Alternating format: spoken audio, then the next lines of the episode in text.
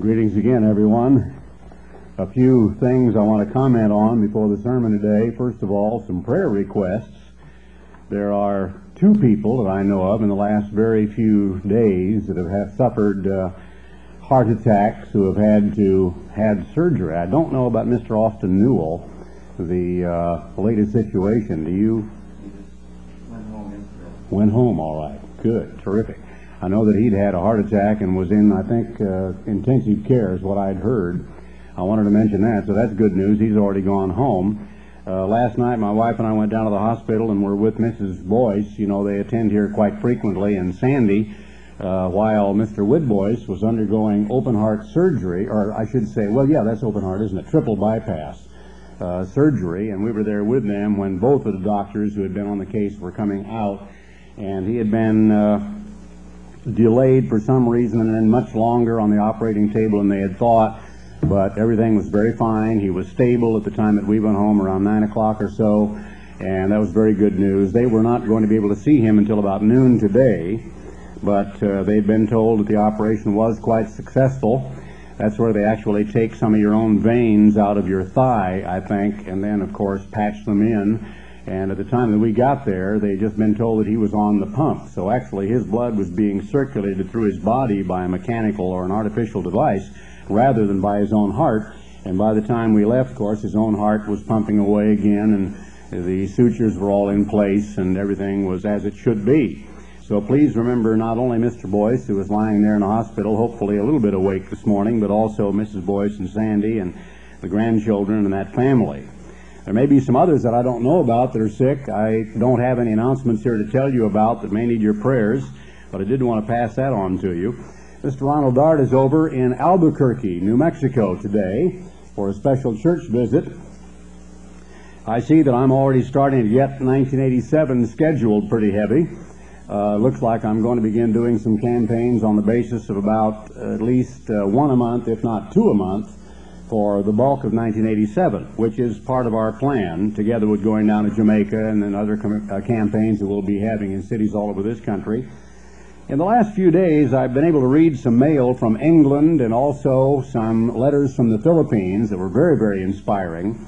It's interesting to me to begin reading again in that inimitable British scrawl, the way those people write in England uh, very ecstatic, excited comments about hearing me like a long lost friend after all these years. Where were you? And I found you again, kind of a thing. Because we're on Radio Caroline, and now we're being heard all across northwestern Europe as far as into Finland and a great deal of the British Isles. So, very, very shortly now, perhaps in December or the very latest in January, I'm going to have to begin going back on radio. And hopefully, as we can, as our budget permits, and that's going to be a, a, very serious question as to whether and as to how far our budget will permit. We are going to try to arrange some radio stations, even if they are not the very greatest ones, like a WRVA in Richmond, Virginia, or WOAI San Antonio with the big 50,000 watt clear channel stations, maybe here and there, even an FM station in a local area where we have a local church and we have local backup, where at least those people can hear the program and can be part of what is going on, and at least it will be partially a maintenance factor for the people already on our mailing list. As you may well know, the big audiences are on television, they are not on radio. But at certain times on radio, like the prime drive times as they are called, of go to work in the morning and go home in the evening times from about 6.30 till 8 or 8.30 in the morning and from about 4.30 till about 6.30 or 7 in the evening prior to prime time television is a good time to be on radio or even late at night. There's still a surprising number of American people in their automobiles and trucks and buses out there on the road who listen to FM stations. And continually, I'm still meeting people who say, well, I used to hear you at 6 a.m. or I heard you at 11.30 p.m. or at 2 a.m. And I used to drive a truck and I used to go across the country and I could hardly avoid hearing you on the airwaves somewhere. Some of them would say I heard you about three or four or five times in the same night. And we used to be on, of course, 300 radio stations and 165 television outlets. I found it fascinating that when for a week Good Morning America did a special on the fundamentalists in the United States and included the fundamentalists on religious television.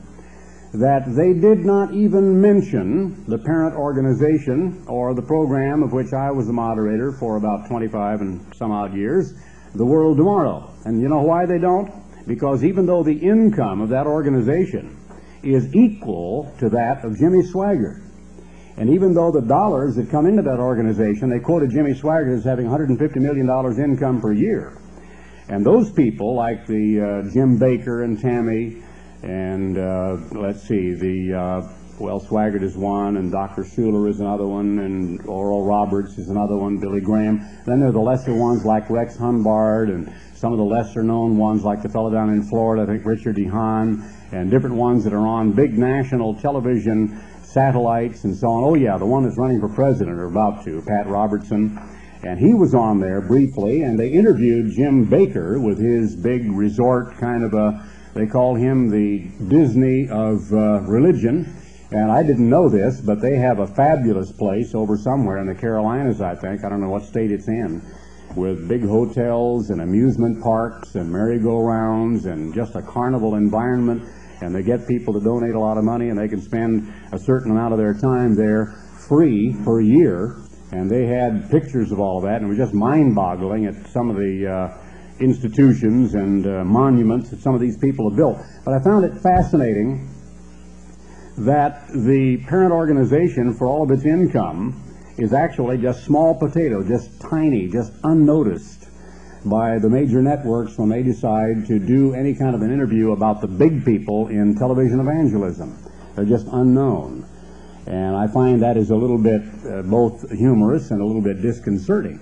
It shows the enormity of the amount of money that is going to defray all sorts of other expenditures rather than going into media to do the work of God. By our charter, we are committed in the Church of God International to expend 50% of the monies which come in to the work in media.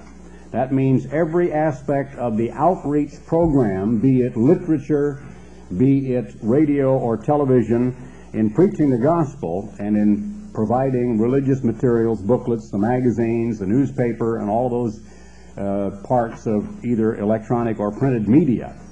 If we continue with that, we literally could become, at some point in time, 10% the size of the Worldwide Church of God in terms of annual income. Say 15 million per year.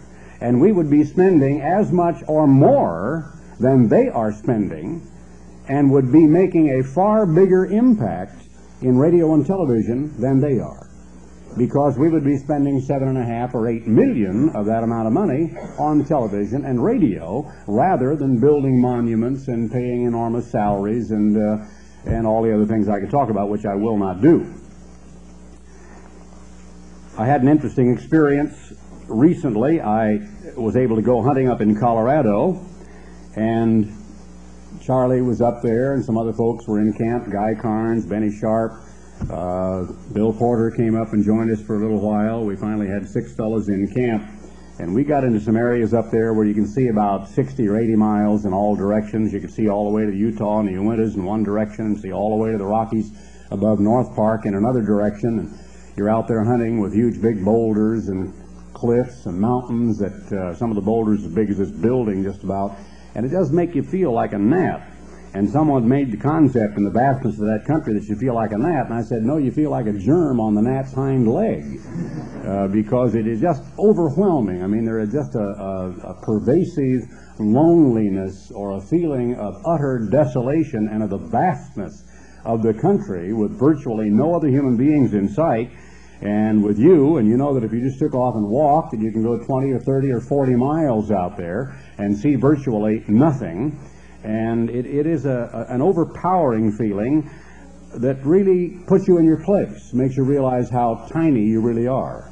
When you go into the tent in the evening, and we were up around the uh, seven or eight thousand foot level, I suppose, and the stars come out at night, and they're so bright, looks like you can touch them. And I would get my 10 power binoculars and look at Venus and point them out to people. They'd come out of the tent. You can see a lot of the moons and the Venusian atmosphere and so on. And it's just absolutely awesome to see those huge big planets and the stars up there. And it makes you feel so tiny.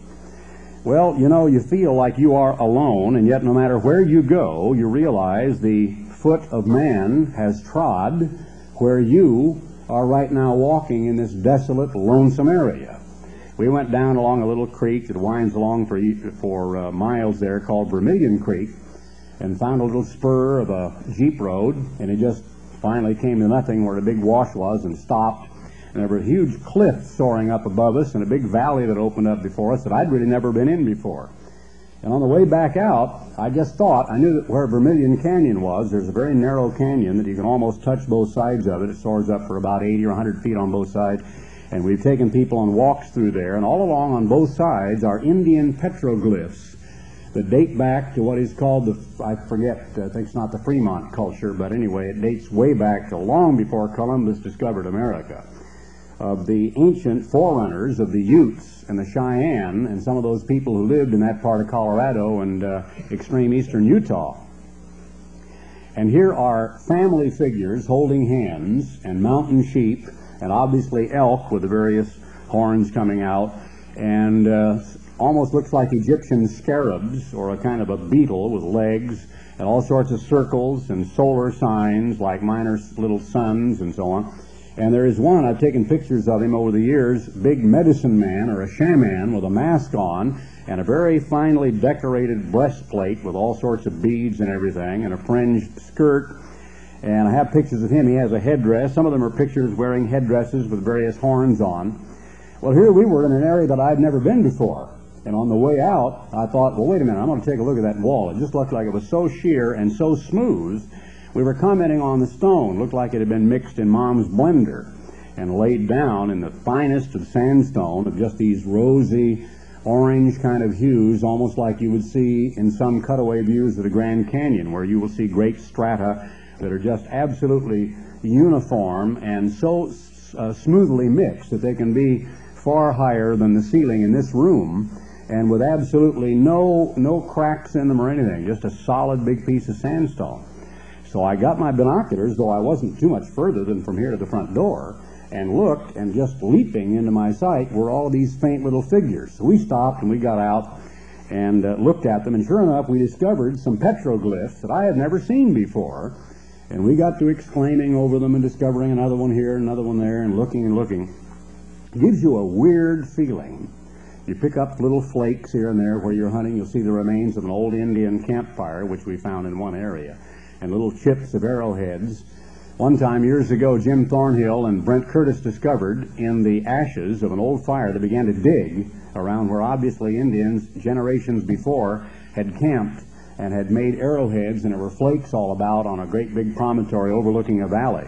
And they dug down into the ashes, and they found the discarded headdress that actually had buffalo horn on it and a portion of the skull and just a little bit of that horn still remained in some of the hide that was worn by an Indian witch doctor as a headdress. And they just sort of reverently put it right back where it was and covered it up again and just left it there. They were not going to take that away. But it kind of prickles the back of your scalp because you're looking around, you're realizing these people were wandering around in here who, if they found me here and Time Machine could put me back at that time, they might eat me. You know, they might do some horrible things to me. And you begin to realize that you're not the first person to walk these desolate areas, but you're in an area that has been peopled by human beings. You begin to realize here I am in my nice warm boots with felt liners.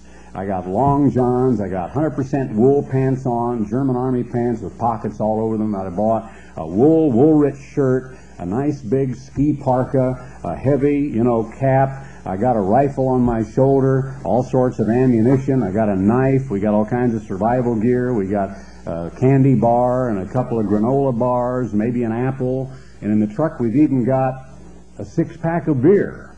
You know, so there we are with all sorts of survival equipment. We begin to realize I'm out there, you know, and we're taking down camp, and here comes the snow and a big storm comes blowing in, and we're taking down camp on the run with peppercorn snow coming down the back of our neck and obscuring everything. You're going to leave anything lying out there very long, like a hammer or a shovel, it's going to be covered up. And it's just a mess, and it's icy cold, and the temperature's dropping 10 degrees every hour, and you begin to realize, how would I feel if I were one of those Indians? And there is no such thing as insulated clothing, and I'm out here wearing nothing but deer skins and huddling around in some robe that I can make with my own hands or my squaw can out of rabbits or antelope or deer or whatever, and trying to protect myself as best I can. And about the way these people used to live. It is almost as if unseen eyes are watching you. You know the feeling? You ever go to a place in an old cave and begin to spelunk around, investigate it, and hear a noise and look around and wonder if somebody is there? Well, it gives you that feeling because you realize people used to be there. This seems to be unrelated, but it's not. The other day I was watching one of these shows where a lady was telling about a horrible situation that occurred where her boyfriend uh, well, no, her husband had begun to uh, develop some sort of an association with a girlfriend and uh, was breaking up their marriage, and at the last moment brought this girl into her home in front of her own children to introduce this girl to her and to the kids and he was in the process of divorcing her and was going to split up this home, but he had all this lovey-dovey thing, let's all love one another, no hard feelings, and we're going to be friends and all this. And this other lady that is sitting there hearing this story, just sitting there like this. And that made me think of what I want to talk about today. And what I want to talk about today is there are hidden, unseen eyes watching you all the time. There really are. There may be occupants of chairs in this room that you cannot see. I want to turn to Hebrews, the second chapter, for a moment. We begin speaking of man, where it says in verse 6 One in a certain place testified, saying, What is man that thou art mindful of him? And boy, does it ever make you feel that way up in Colorado on a crystal clear evening looking at the stars. We, in this earth of ours, are but one tiny speck, which is almost the same thing as one grain of sand in all the seashores of the earth in comparison with the number of stars and planets in the universe. And yet on this earth, which is about five-sixths water, are the continents and on the continents, of course, are all of these various political entities we call nations. And in these great nations, such as the United States, from one great sea to another one, is a big, big state called Texas that takes you a full day of 9 to 11 hours just to drive across at a speeds of 70 and 75 miles an hour if you look out and don't get caught. And here in the state of Texas is the county called Smith that would probably kill most of us to try to walk across. And in that county is a little tiny town, a small town as American cities go, called Tyler. And somewhere near or in the environs of Tyler is a house that you would think is a big house where you live. And then in that house is a little bitty speck of human flesh and blood that is you. And we think that we are big and we think that we are relative and that we are important, and we mean something, but actually we are so tiny. We literally are about like that germ on the back leg of a, of a gnat in comparison to what is really going on and what is important. One in a certain place said, What is man that God would pay any attention to him? Or the Son of Man that God would notice him or visit him or be concerned about him? You made him a little lower than the angels. Now there are orders of life in the universe. There is the macrocosm of the universe itself and the great beings that inhabit space. And there is the microcosm of this earth and its ecosphere and the tiniest little creatures. Did you know, for example, that under a microscope you could pluck one of your eyebrows? I don't want to frighten anyone or make your skin crawl, but this is actually an absolute fact. And that because of the fact that our bodies are host to innumerable billions of bacteria of all types, hopefully 99% of them are helpful in our intestinal tract, inside of our bloodstream, in our ears, inside of our pores, on our scalp and our hair, inside our nose, in our mouth, underneath our fingernails, all over our bodies. And as we secrete the various oils and so on that are on our bodies, little yeast spores floating freely in the air attach themselves to our bodies and so on. Every little tiny speck of lint that would be brushed up from the floor on which you walk has bacteria on it.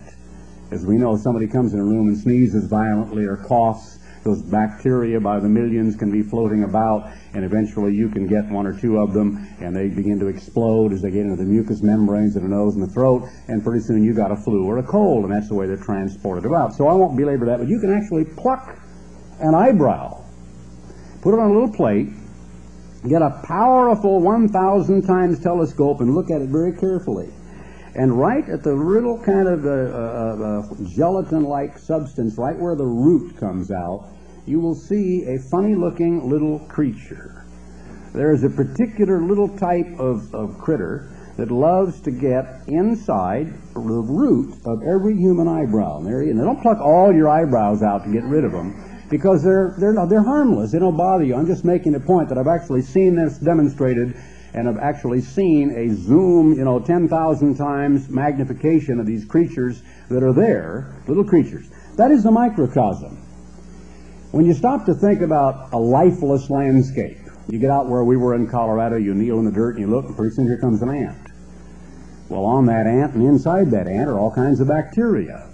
And you look at these rocks, they look so lifeless, but you look at them twice and here are all sorts of beautiful reddish colored and greenish colored lichens and mosses and those are living, plant and animal, in symbiotic relationship, which is secreting an acid which is gradually breaking down the rock upon which the plant is feeding, which in turn provides food for the animal. So certain lichens are actually a plant-animal kingdom united together in symbiotic relationship to support each other. And there is life. Do you know that every single drop of seawater in the ocean contains more than 10,000 diatoms, which are the tiniest of all plants, which have no leaves but are a single-celled little plant which actually produces on the surface of the ocean oxygen for man to breathe. So the microcosm, God created. God is aware of the microcosm. You, as a chemist in a laboratory, could take any sample of anything you want to, piece of paper, Take your finger, just rub it on a piece of glass, put it under a microscope, you'd be dumbfounded at what is there. Things kind of wiggling and crawling. You can take a sample of something out of your ear, your nose, your mouth, just touch the tip of your tongue, put it on there, and see all sorts of interesting things going on. Just like a lot of times you've seen in some of these interesting programs on television, they will actually put a drop of seawater, or you will see plankton, which are food for the greatest of all animals, mammals, the blue whales. And you will see these strange shapes like every kind of size and shape, a shape of little shrimp swimming and struggling along in seawater, and they're so tiny that it takes billions of them to color the water so you can actually see them in phosphorescence as the prow of a big ship is plowing along in the very cold waters of the Antarctic or somewhere like that, and you can see just billions of these marine animals that seem to shine with the phosphorescence in the light at night. I've seen them in other parts of the uh, Pacific Ocean. Why does God pay attention to a life like man that is said to be, in the order of things, only a little lower than the angels? You crown him with glory and honor, and did set him over the works of your hands. What is there that you can know or that you can come to see or experience that man is not over, that man does not control? Just this morning, I was sitting watching the uh, educational channel, I believe it was, and they were showing beluga whales being captured so that they could be brought to various uh, marine lands, or not zoos, but in the big aquariums where people could watch them. Beluga, of course, is the white whale. They're very small as whales go, and yet even the juveniles that they were capturing weighed six or seven hundred pounds, and it took about seven or eight or ten men with a big kind of a rubber cradle to try to get these creatures, and they're mammals and it told how they went about it and so on, and how they transported them, and how careful they were to try to bring them, so that millions of human beings going through these places, the aquariums and the places like in Florida and out at Marineland, can see and marvel at and enjoy these white whales that look just like a sort of a larger porpoise with a little bump in their head and a little bit of a beak. And they're such friendly looking creatures, and it showed how friendly they are to man, that they adapt very quickly to man, and how friendly they are to each other, and so on. I remember when I was up in Kodiak, Alaska, many, many years ago, hunting for Kodiak bear.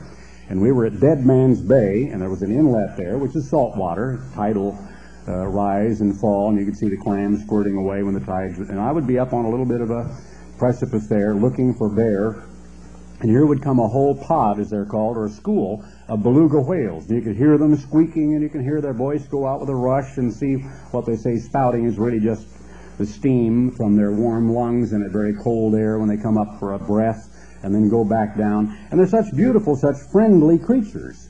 Here is man who is able to actually control huge whales. Some of you have been to Disney World, Sea World, Marineland, and you have seen little men, my size, maybe larger, jumping on the back of a gargantuan killer whale that is so big that he would be, oh, I, I can't describe it. I mean, he just barely fit in this room. Just a gigantic black and white, look like they're dressed in a tuxedo.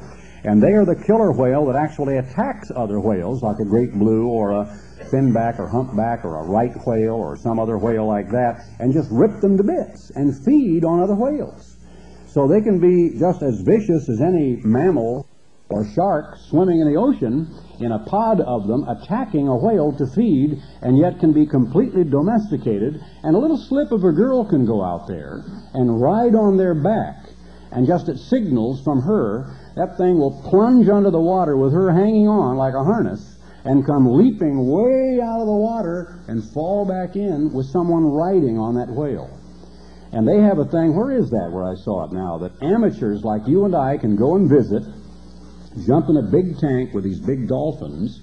They tell you where to touch them and where not to touch them, and what signals to give them. And two of them will swim along together, and you can be swimming along, and you can reach out and grab them by the dorsal fin. And the minute you do, and just hang on, they come about halfway out of the water and just give you a water ski ride. And just at real speed, just take you all around this big tank, and there you are just having a ball. And these two big animals are just carrying you around at real fast speeds. It's unbelievable what man can actually control. You have put all things in subjection under his feet. For in that he put all in subjection under him, he left nothing that is not put under him. What has man been able to accomplish? It would take me hours, and I don't, don't need to uh, get into that, to delve into the area of science and technology. We know now that computers can carry enough data on a little chip the size of your little finger which in World War II would have filled this entire room, or two stories of rooms like it, with great big 11, I mean, uh, you know, 8.5 by 11 sheets in file cabinets. And there are so many permutations and so many billions of little uh, bits and pieces of data that can now be contained in a little tiny microchip that it just absolutely blows your mind. I have a little personal computer at home. It is a 30 megabyte, and I could contain approximately seven full books the size of the Bible in that one computer, just on that one little solid disk that I have there, and store every bit of it in that computer. Just blows your mind that that is possible. We know the footprints of man are on the moon. Even though we've had one disaster with regard to the space shuttle, we became practically blase about several space shuttle launches and successful returns and landings every single year. Man has brought back pictures from close-up landings on Mars, Venus, Saturn, Jupiter, Mercury, and are actually looking on out into space with some of the probes that have been launched at the various places, whether out on the west coast or down at Cape Kennedy, and are monitored carefully by Caltech and the Jet Propulsion Laboratory in Pasadena. Man now begins to dream of a space laboratory, of growing vegetables and farming his own food in space, of taking a shuttle and taking parts and bits and pieces. They're practicing underwater to do that, to bolt them together, because if they can lift a Skylab or some kind of an orbiting laboratory out there and put it together, then men can actually commute back and forth, use that as a launching pad from which to explore further out into space, can go clear outside of this Earth's immediate uh, system around the sun, or our solar system, they hope someday, and to get on out into outer space. Would man be able to accomplish that in another 10 or 20 or 30 years? The answer is probably yes. Because the Bible says we see now that not, not yet all things are put under him. But we see Jesus, who was made a little lower than the angels. Man, I stress, is a rank of living creature in this microcosm that is only a little lower than another form of life called angelic life made a little lower than the angels for the suffering of death, crowned with glory and honor, that he by the grace of God should taste death for every man. A little later on it says in verse 14, Forasmuch then as the children are partakers of flesh and blood, he himself also likewise took part of the same, that through death he might destroy, or thwart, or counterwork, as the word really means, him that had the power of death, that is, the devil, and deliver them who through fear of death and that is so true. You could preach a sermon on that so quickly about pagan religions and about the, Catholic religion and so many people's religions that everything that motivates them is fear of death, the blackness of the unknown, and consequently the strange doctrines they come up with. Deliver them who through fear of death were all their lifetime subject to bondage, for verily he took not on him the nature of angels, but he took on him the seed of Abraham. You have never seen an angel that you know of, but many men in the past have. I was attacked by an angel, but it was a fallen angel. It was not a good angel, and it was a horrifying, frightening experience. So, in the obverse, or let's say in a very left handed way, I have actually experienced in my own body, in my own mind, living proof of a spirit world because I have been seized through the back so that my whole body was held as rigid as your ironing board. My tongue was unable to even pronounce a word. I was absolutely just rigid as a board, knew with a part of my mind what it was, frightened me out of my wits, and with my mind began to pronounce the name of Jesus Christ Immediately, this thing let go of me. I was lying in my own bed in my own home in Pasadena, California. And when it did, I sat bolt upright in bed and said, In the name of Jesus Christ, you know, I rebuke you. And instantly I heard my deaf son David scream out in his bed. He couldn't hear. And my wife and I got out of bed and rushed into the boys' bedroom, knelt at the side of their bunk beds, and began praying at the top of our voice, the top of our lungs. And as we were praying, I lived in a little one story home where there was only a little narrow crawl space. Maybe a little cat could have got under if the little vent space had had a hole in the wire, but there was no room for anything else under there. And it sounded exactly as if someone had a big broomstick and we're just going back and forth underneath my house on those risers, as they call, or the, the two fours or two sixes that held up the house. My hair was standing on end. I was praying at the top of my lungs, asking for God's protection. Never since have I experienced anything like that. That same night, there were six, interesting number, people on the Ambassador College campus who were seized in the same fashion. Because on that campus there were some people who had begun to get interested in demons. And the fellow who was interested had driven on campus in a hearse. It was his private car.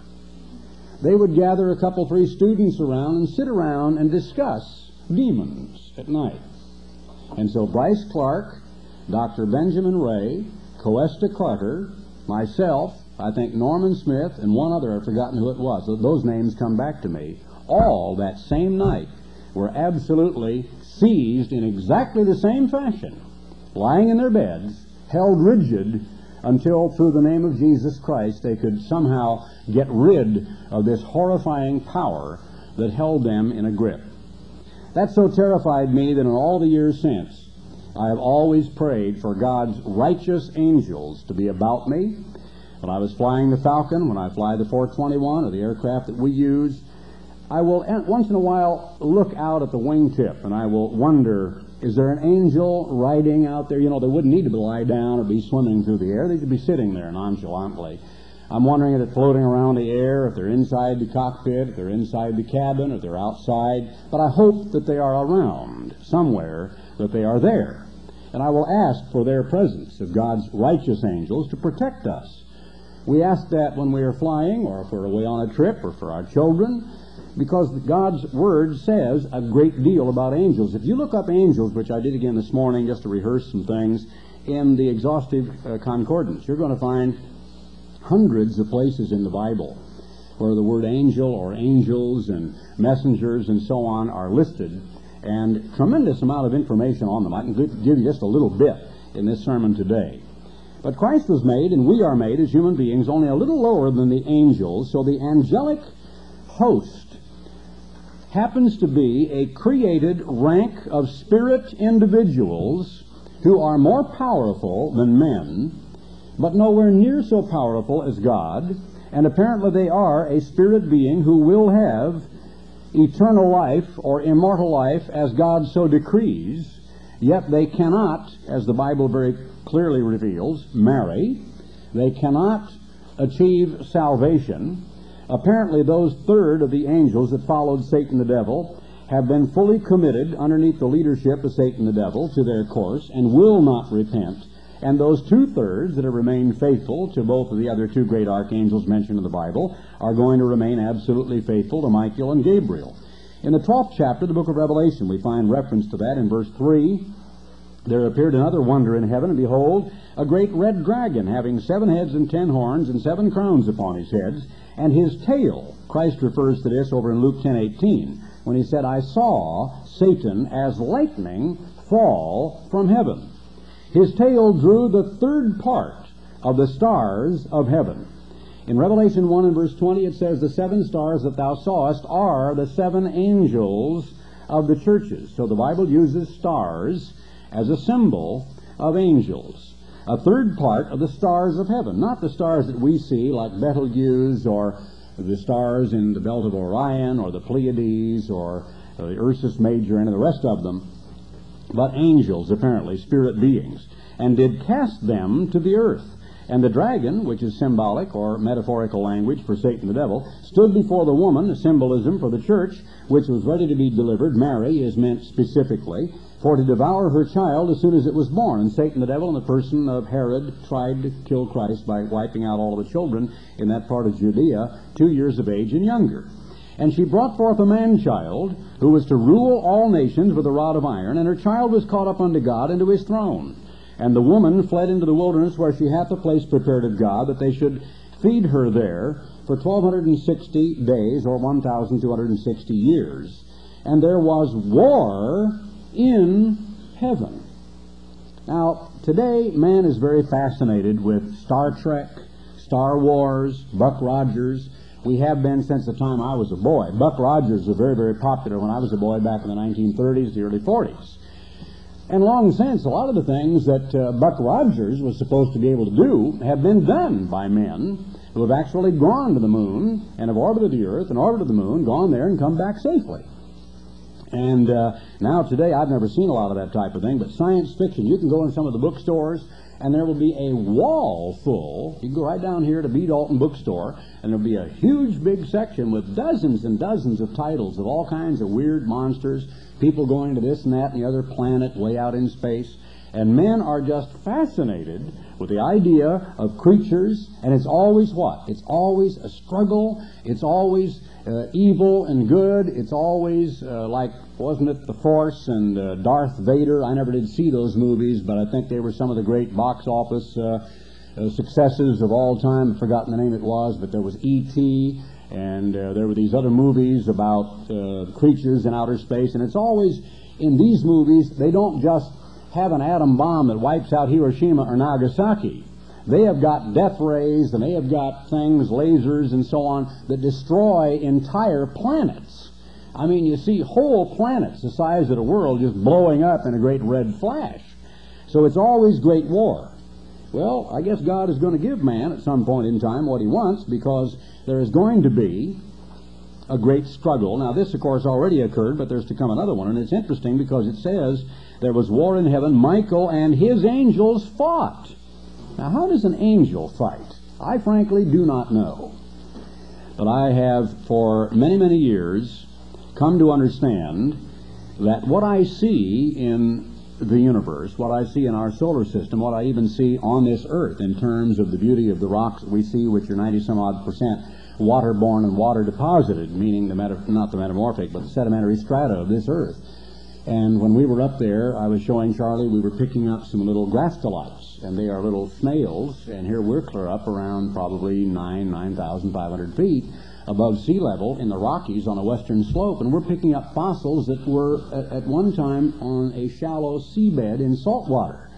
And there are billions of them. I could have shown him just whole mountains full of them. Matter of fact, there were a couple of mountains we walked on. They were just wherever you put your feet, just rocks by the, the tons. Uh, billions of these creatures.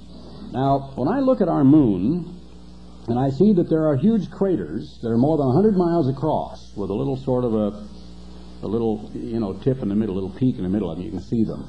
And at certain points in time, you can go even with a 10-power microscope or telescope at night, and you can see them very, very clearly. But have you ever looked at lunar rocks?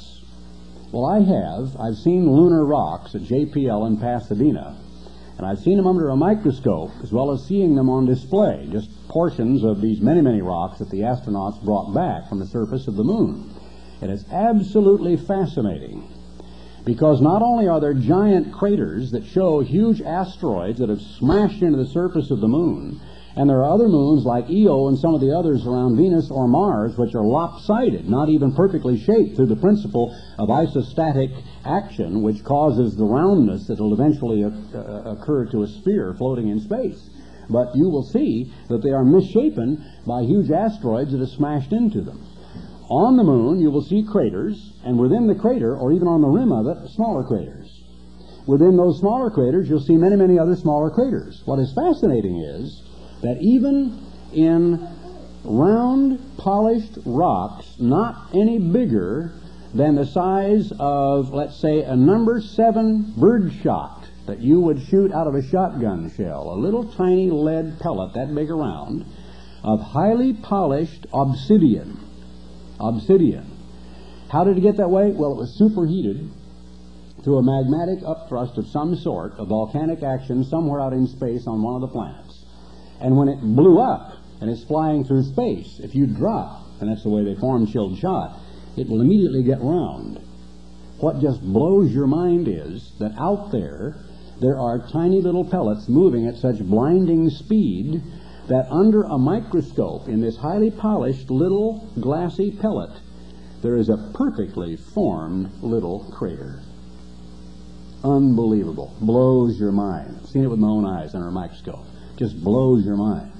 And that's why when astronauts begin to travel, they used to worry about going through certain asteroid belts. Well, they are out there. There's certain areas where there's floating debris and they always used to worry about that, of encountering something like that, where they would just be peppered, just like somebody shot a shotgun at them, with all kinds of floating debris that is going through space.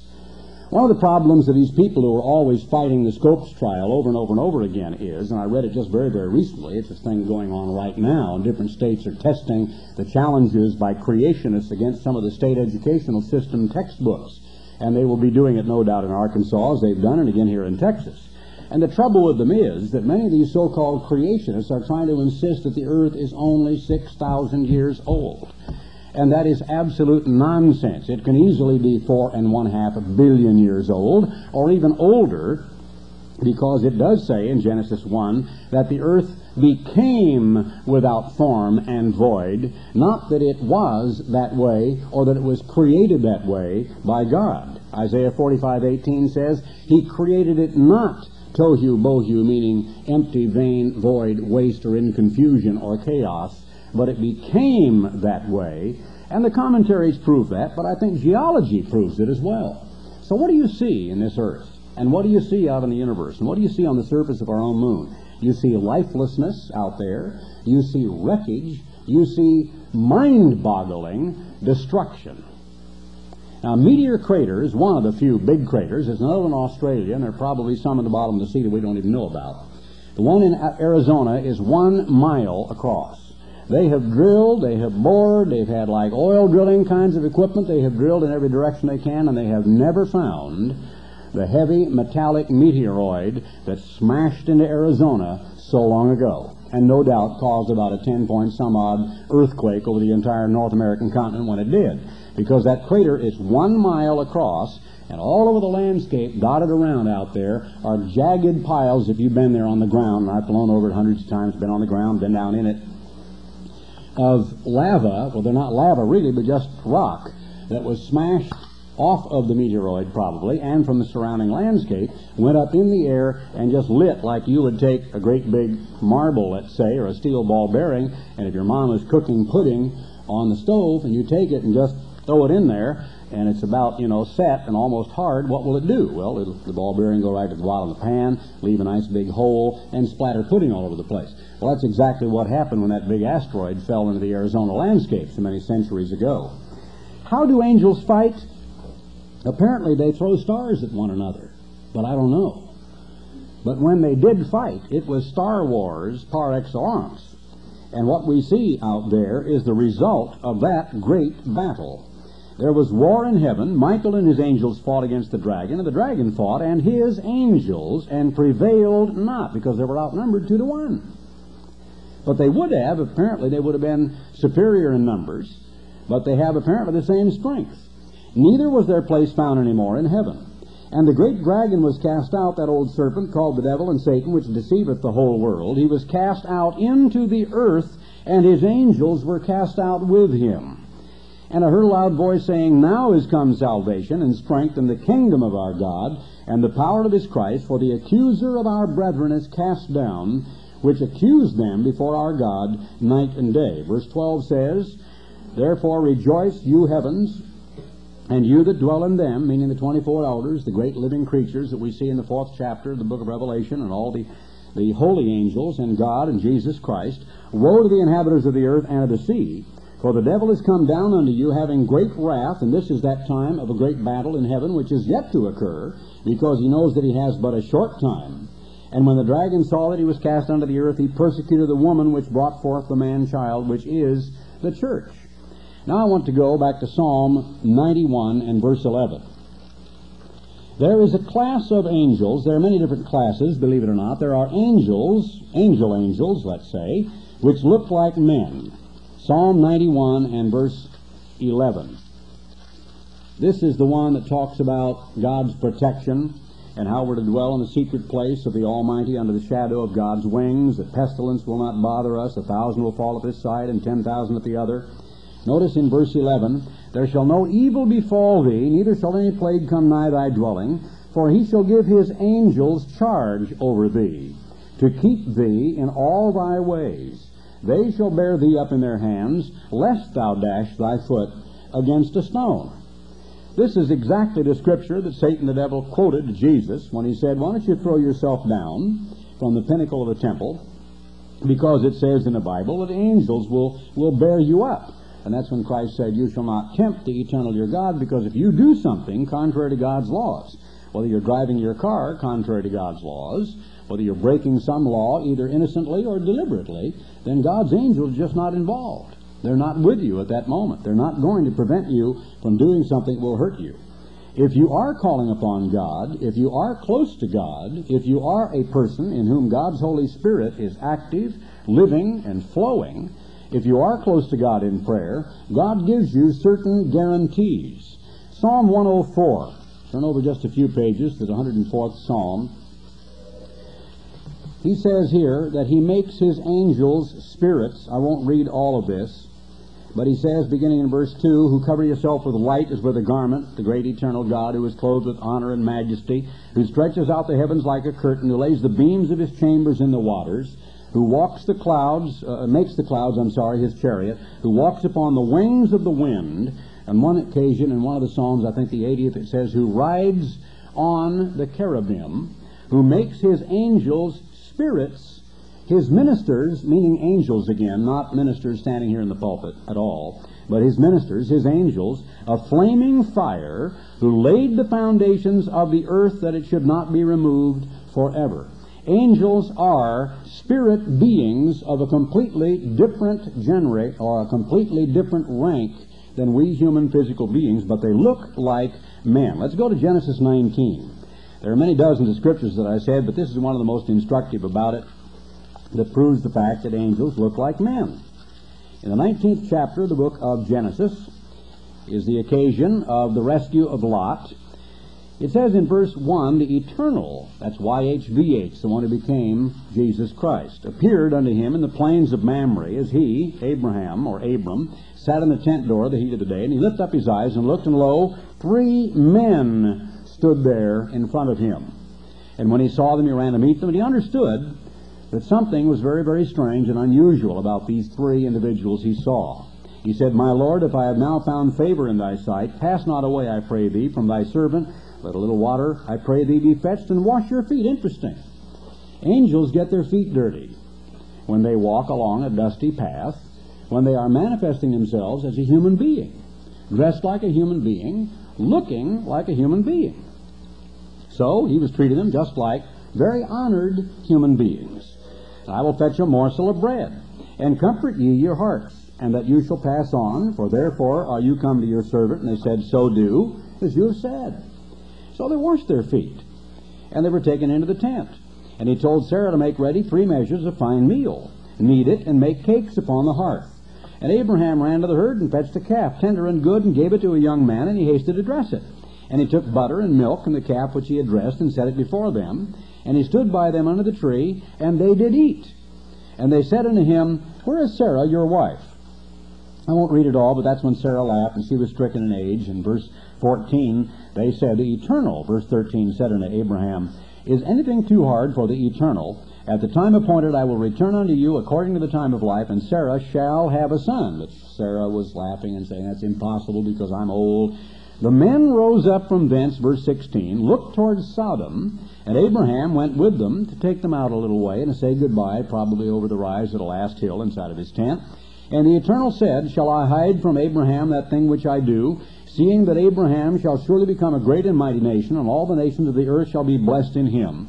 For I know him, that he will command his children and his household after him, and they shall keep the way of the Eternal to do justice and judgment, that the Eternal may bring upon Abraham that which he has spoken of him. And the Eternal said, Because the cry of Sodom and Gomorrah is great, and because their sin is very grievous, I will go down now and see whether they have done altogether according to the cry of it, which is come unto me, and if not, I will know. And the men turned their faces from thence and went toward Sodom, but Abraham stood yet before the Eternal. And Abraham drew near and said, Will you also destroy the righteous with the wicked? All right, how many went toward Sodom? We'll find that in a moment. And he stood yet before the Eternal. So he knew one of the three, all of whom looked like men, was the very one who was manifesting himself apparently in the form of an angel who later on was to become Jesus Christ of Nazareth. Peradventure there be fifty, you know the story, then ten, then five, and finally the Eternal, it said in verse 33, went his way as soon as he had left communing with Abraham, and Abraham returned into his place. And there came two angels to Sodom at even, only two. Lot sat on the gate of Sodom, and Lot, seeing them, rose up to meet them, and he bowed himself with his face toward the ground, and he pressed upon them to stay. And notice in verse 3, they did eat unleavened bread, and they lay down, uh, no, before they lay down, verse 4, the men of Sodom compassed the house round, both old and young, and all the people from every quarter, and called unto Lot, and said, Where are the men which came into thee this night? Bring them out unto us that we may know them. I won't elaborate. These were rotten, filthy sodomites and homosexuals. Absolute proof that the two individuals there were angels who looked like normal men. You can read the rest of the story and I should imagine those angels were given a very delightful responsibility because they were directly instrumental in destroying that rotten city. Now, God did it perhaps by other angels and by almost like a nuclear blast that came down and set everything on fire all at once.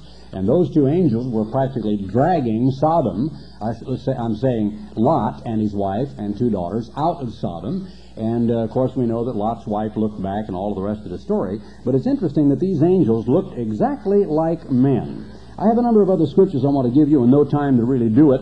I want to just give you a couple of them real quickly to look at a little later on. Read 1 Chronicles 21 all the way through that chapter where God sent angels to actually destroy Jerusalem.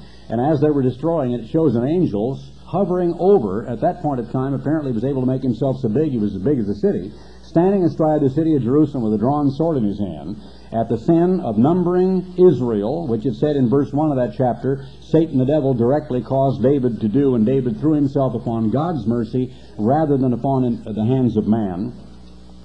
You can look also at Daniel 3 and the entire chapter from verse 23 to 28, where Hananiah, Azariah, and Mishael, better known to you as Shadrach, Meshach, and Abednego, the Babylonian names, were thrown into the fiery furnace, and the keepers, after some of them were absolutely killed by a blast of hot air, said, I look, and there are not three but four men in the fiery furnace, and one of them it has a form like unto a son of the gods, meaning their pagan gods. So there was an angel walking around with them. I was going to give you the one of where the angel opened the prison in Acts 5.19 and let Peter and the others out. And other examples of how angels serve God's people. Many of you probably know the scripture in 1 Corinthians 11 and verse 10 concerning a woman and her hair because of the angels, talking about a woman who is a godly woman who is fulfilling exactly what God says she should concerning her place in life toward her husband, toward Almighty God, toward the church, toward her children, and said she ought to have the sign of power, meaning that she is under the authority of her husband, quote, because of the angels, end quote. Meaning, if that sign is not there, then the angels are not there. I want to turn to Hebrews, the 12th chapter, right quickly. I've got to conclude this and bring it to a very quick conclusion because of running out of tape in one hour. And so I want to go right quickly to Hebrews, the 12th chapter. Well, let's go to the 13th chapter instead, and I'll just go to this last portion of it. You, he says, contrasting the mount and the sound of the trumpet and the quaking of it, the giving of law at Mount Sinai, the terrible sight that Moses said he exceedingly feared and quaked. Verse 22 of Hebrews 12, it is 12. You are coming to the Mount Zion, unto the city of the living God, the heavenly Jerusalem, to an innumerable company of angels, to the general assembly and church of the firstborn, which are written in heaven and to God the judge of all, and to the spirits of just men made perfect, and to Jesus, the mediator of the new covenant, and of the blood of sprinkling, that speaks of better things than that of uh, Abel. He talks then of the great promises that the voice that once shook the earth is now promised, saying, Yet once more I shake not earth only, but also heaven, in verse 26, and concludes that chapter by saying, Whereby, verse 28, we receiving a kingdom that cannot be moved, showing all of the spiritual glories of that kingdom, let us have grace, whereby we may serve God acceptably, acceptably with reverence and godly fear, for our God is a consuming fire. Let brotherly love continue. Be not forgetful to entertain strangers because of something that might possibly occur. Wouldn't it be awful if you were an inhospitable person if you were not a person that really did love your enemy as well as friends and people and brethren within the church, and someone had some need, someone needed to have a place to stay or some food or some help of some sort or another, and you de- denied it to them, and it was a test from Almighty God, and it wasn't a human being you denied, but actually an angel, that's what Paul wrote when he said, Be not forgetful to entertain strangers, for thereby, referring back to Sarah, some have entertained angels unaware. Unaware of the fact that there were two spirit beings sitting there, eating their food, manifesting themselves as men. Almighty God shows that His angels are put there as helps, as servants, as messengers. There are dozens of scriptures, and I'm going to conclude, and maybe I can take it up and bring you a little more on it some other time about all the cherubim, the seraphim, how many there are, the differences between them, the other great creatures in heaven above, the 24 elders that sit about God's throne, and why it says that God rides upon the cherubim, and what a cherub really looks like, because believe it or not, they look like an ox. And that is exactly why the Israelites made that kind of a form when they said, These be the gods, O Israel, which led thee up out of the land of Egypt, because the great cherubim that guarded the way to the tree of life for one-sixth of all of human history until now, was well known by the ancients. Every time some wandering person got close enough to the entry to the Garden of Eden, which is where Palestine is today, that great cherub came out like a roaring lion with a huge body of an ox and the wings of an eagle and the head of a man. with flames shooting out of its mouth and a sword going every which way and just scared the daylights out of them, which gave rise to a lot of fabled tradition that we see in ancient literature and ancient monuments today.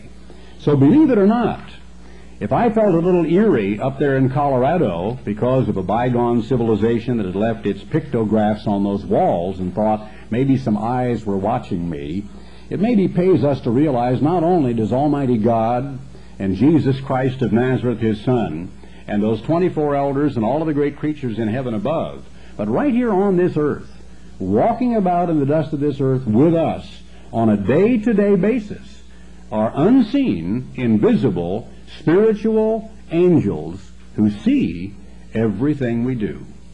I hope what we do is something that doesn't make them sit there like the woman I saw on the program and just shake her head.